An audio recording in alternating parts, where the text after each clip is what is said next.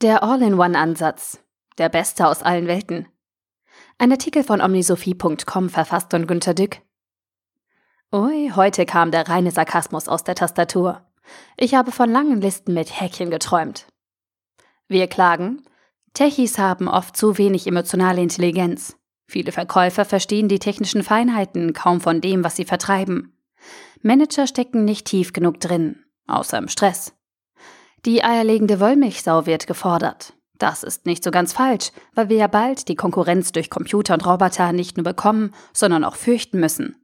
Besser wäre, wir sähen schon einmal die große Herausforderung, die vor uns liegt. Aber diese markigen, immer gleichen Sprüche aus dem Management.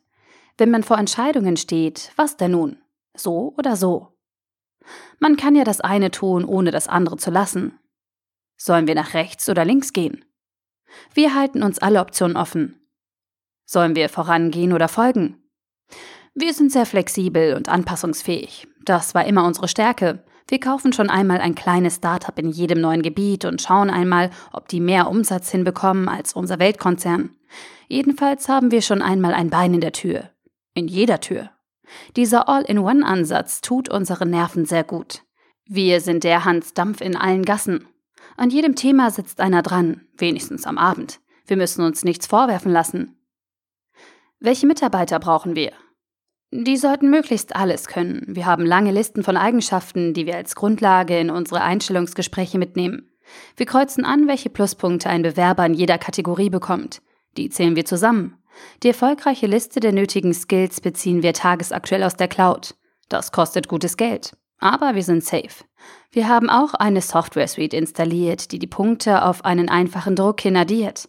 Wenn es doch immer so einfach wäre, mit Druck und so. Und es ist wichtig, tagesaktuell zu sein? Das ist immer wichtig. Wir geben ein Beispiel. Neulich hatten wir einen Bewerber, den wir noch vor der Mittagspause rechtsgültig einstellten. Nach dem Essen stellte sich heraus, dass er nach dem Software-Update um zwölf Uhr abgelehnt worden wäre. Der hatte Glück. Er hatte unsere Unterschrift. Wir waren aber sehr deprimiert, weil wir nun eine Niete am Hals haben. Können Sie uns so in etwa Eigenschaften nennen, die gerade von Führungskräften gefordert werden? Oh, das dürfen wir nicht weitergeben, wir haben schließlich bezahlt. Nein, etwa.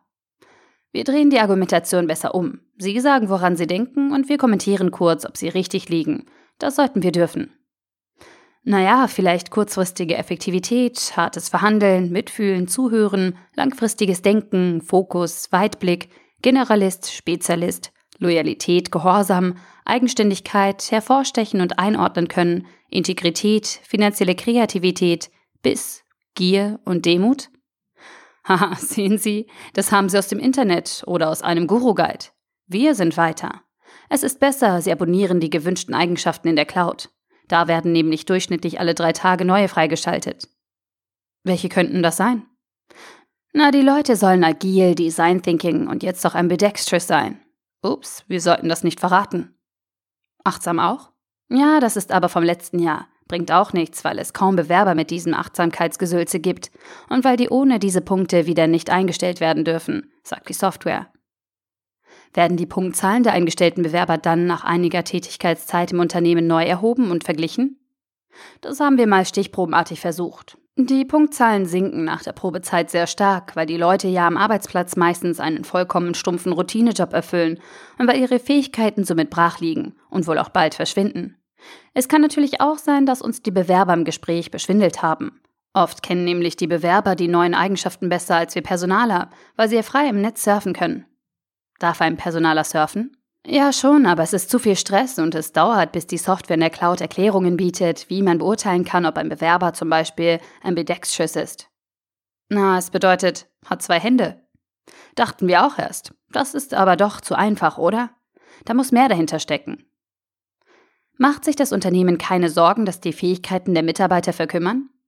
Eigentlich ist das ein schweres Problem, aber wir haben einen großen Bewerbermangel an Leuten mit hohen Punktzahlen. Deshalb mussten wir unser Businessmodell so umstrukturieren, dass alle Jobs auch von einseitigen Fachidioten abgearbeitet werden können. Die neuen Leute mit den hohen Punkten stören sich ab Arbeitsantritt leider an der öden Arbeit, aber sie passen sich schließlich stark an. Sie gewöhnen sich ein.